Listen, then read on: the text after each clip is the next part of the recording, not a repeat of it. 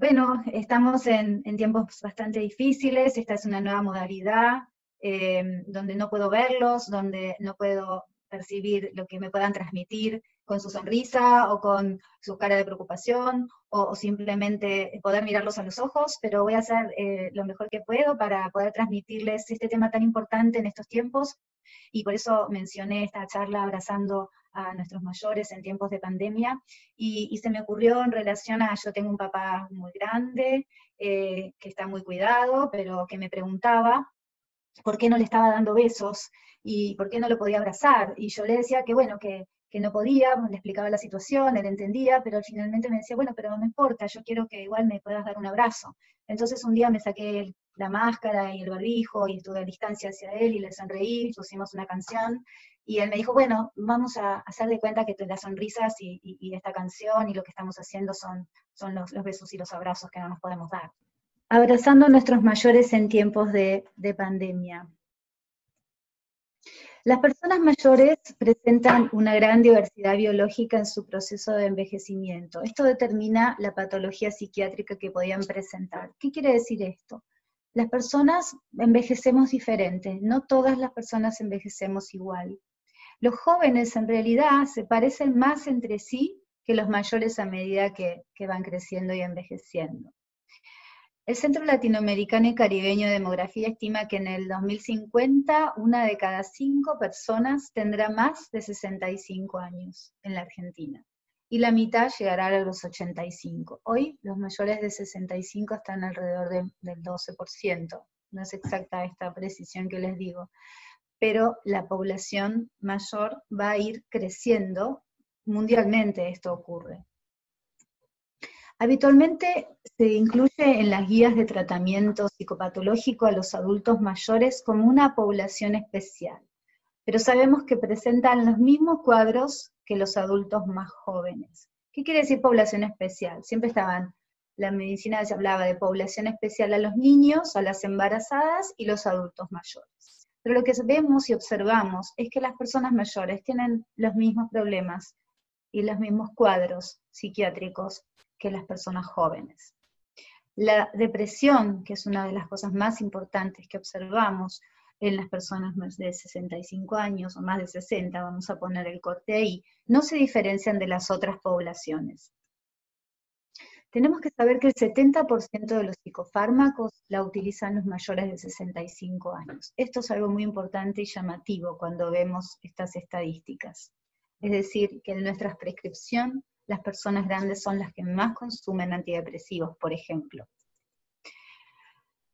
También sabemos Ustedes saben que yo me dedico mucho al trastorno bipolar y una de cada cuatro pacientes con diagnóstico de trastorno bipolar tiene más de 60 años. Es una patología que vemos y diagnosticamos en la juventud, pero tenemos muchos pacientes que evolucionan y hacen una vida normal, pero son pacientes que tienen esta, esta condición y van envejeciendo con determinadas características especiales que merecen atención. La depresión es el síndrome neuropsiquiátrico más prevalente en geriatría, más que la demencia. Siempre asociamos a las personas mayores con los trastornos cognitivos y la demencia, pero sabemos que la depresión es la principal causa de consulta muchas veces en, psiquiatría en las personas grandes. Tiene una prevalencia del 2 al 4% en la población general, en personas grandes, y en asilos asciende al 12 al 16%. Imaginen esta incidencia es muy alta. A mayor edad presentamos más enfermedades sistémicas y más riesgo de sufrir una depresión mayor, y que puede ser el inicio de una demencia. Muchas veces esto se desestima, los cuidadores desestiman los síntomas depresivos en los mayores y no se consultan, porque están en la cama, porque están desganados y lo asocian a un tema de la edad. Muchos pacientes comienzan a quedarse en la cama por depresión y van perdiendo el 10% de masa muscular por semana y no pueden caminar posteriormente y tienen alteraciones en la marcha, poca estabilidad y posibles caídas. muchas veces esto genera poca alerta en las personas que los cuidan, porque las personas grandes se mueven poco, pero cuando una persona se deprime y no se quiere levantar de la cama, esto semana tras semana va trayéndole un problema muscular y una difícil recuperación. ¿Cuáles son los problemas de las personas mayores en el confinamiento obligatorio? Hoy tenemos una condición inesperada, sorpresiva, molesta, que nos asusta, que nos da enojo, que nos da miedo, pero la vivimos todos. Las personas mayores la están viviendo con una mayor alerta porque estamos todo el tiempo escuchando en los programas de televisión el riesgo que corren. Hablamos todo el tiempo de las personas mayores y la situación del COVID como una alarma inminente de una causa de muerte si uno se contagiara y esto genera mucho miedo.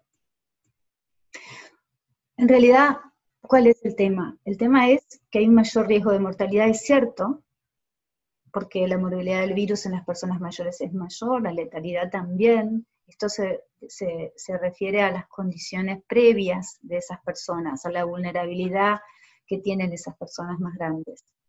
Hay mayor riesgo de contagio en los asilos, hay una disminución de los cuidados domiciliarios por el aislamiento social. Las personas no reciben a sus kinesiólogos, a sus médicos en su casa, a, las personas que los cuidaban habitualmente, a su familia, a sus nietos, ¿sí?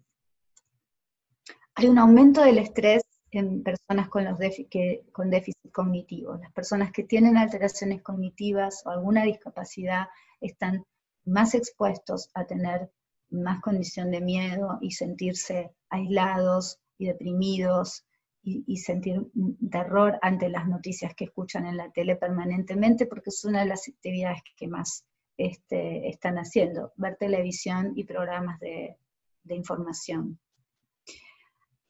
Hay un mayor impacto por la falta de movimiento, las personas mayores les cuesta hacer ejercicio en su casa, y como dije hace un tiempo, no van a sus actividades que normalmente iban, no van al kinesiólogo o no reciben a su kinesiólogo en la casa, no van a las actividades de los centros de jubilados, no hacen caminatas, tienen miedo de salir.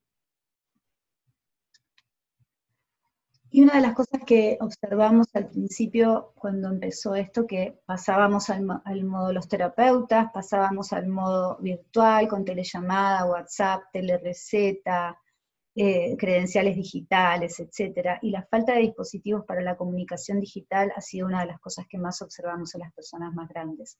No todos, muchos se han ayornado, muchos se han entrenado, muchos han hecho un gran esfuerzo, muchos han sido ayudados, pero esto ha, generado una, limitación en el acceso a la tecnología, ha generado eh, muchos problemas a la hora de poder asistir a las personas mayores. Una de las cosas que se ha escuchado, y, esto sí es cierto, es el aumento de los problemas médicos generales por la falta de controles habituales o el temor a realizar consultas. Hace un rato estaba hablando con una paciente que me decía, tengo una lista de controles que hacerme, no sé cuál hacerme, ayúdame María para que pueda priorizar. Hicimos una lista de cuáles eran más urgentes y cuáles eran necesarios. Las personas están teniendo miedo de ir a los centros de consulta o, consultas en sus consultorios, o bien no tienen el modo de llegar, no tienen, tienen temor de, tomarse un taxi, o no tienen a sus familiares cercanos para que los trasladen, o los mismos familiares no quieren, no quieren hacerlo, y esto trae complicaciones médicas importantes. Por eso yo siempre estoy diciendo, los controles médicos se deben hacer, y las medicaciones que están siendo crónicamente toman y son prescritas no deben ser suspendidas bajo ningún concepto. Y ese es un tema importante. Hay una falta de apoyo de, los familiares por el aislamiento obligatorio porque están lejos, porque han quedado en otra provincia, en otro país, porque son profesionales de alta exposición, entonces no quieren ir a visitar a sus, a sus mayores, un caso de un médico que trabaja en un hospital, y también hay eh, mucho desconocimiento de los protocolos de atención, eh, en cómo acceder a la visita a esas personas mayores. Muchas veces esto esto es algo difícil de transmitir, pero llevamos muchos días y solo con dejar la bolsa en la puerta quizás el problema sea el impacto emocional que esa persona reciba donde no, puede ni siquiera tener 10 minutos de conversación porque el familiar tiene terror y sale corriendo de la casa porque tiene miedo de contagiar a esa persona que está visitando. O bien también ha habido situaciones en las que las personas pudieron utilizarla como una buena excusa el no acercarse a sus mayores y no, apoyarlos o no cuidarlos por el tema del COVID. Tenemos que tener en cuenta, y esto lo vemos en, en los medios de comunicación cuando se habla de los abuelos, que no, muchos mayores no son abuelos o no son solo abuelos. Tenemos muchas personas de más de 70 años que son cabeza de familia, son empresarios, gestionan eh, eh, son profesionales importantes, son asesores científicos, son políticos. Tenemos docentes universitarios, funcionarios de alta jerarquía, que son personas mayores y las vemos en la televisión. Por eso tenemos que ser muy respetuosos, no tratar a las personas mayores como personas que no entienden, no, no, pueden acceder a la tecnología, o, simplemente son personas que puedan estar aisladas y restringidas de, de los cuidados que debemos este, proporcionarles. Tenemos que tener en cuenta que no son una población especial, pero deben tener un trato especialmente cuidadoso, y esto es importante. Y hay algo que quiero decir, todo el tiempo estamos escuchando que las personas mayores son personas de riesgo, y yo quiero decir que en realidad aquí hay una confusión, las personas mayores están en riesgo por todo lo que explicamos porque tienen una condición por la edad, porque tienen enfermedades médicas, porque tienen algunas limitaciones en acceso a la, tecnología o, porque han, tenido, han tenido algún tipo de, complicación o de, vulnerabilidad eh, clínica que los expone a, a tener más riesgo, pero no son un peligro para nosotros. Yo explico siempre que las personas mayores están en riesgo porque pueden saturar el sistema de salud si se enferman todas juntas.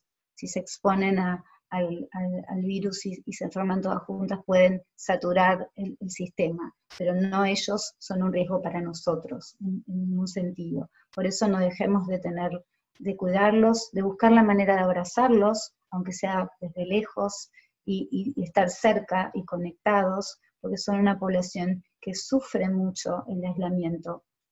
Les dejo la última, mi mail si lo necesitan. Muchas gracias.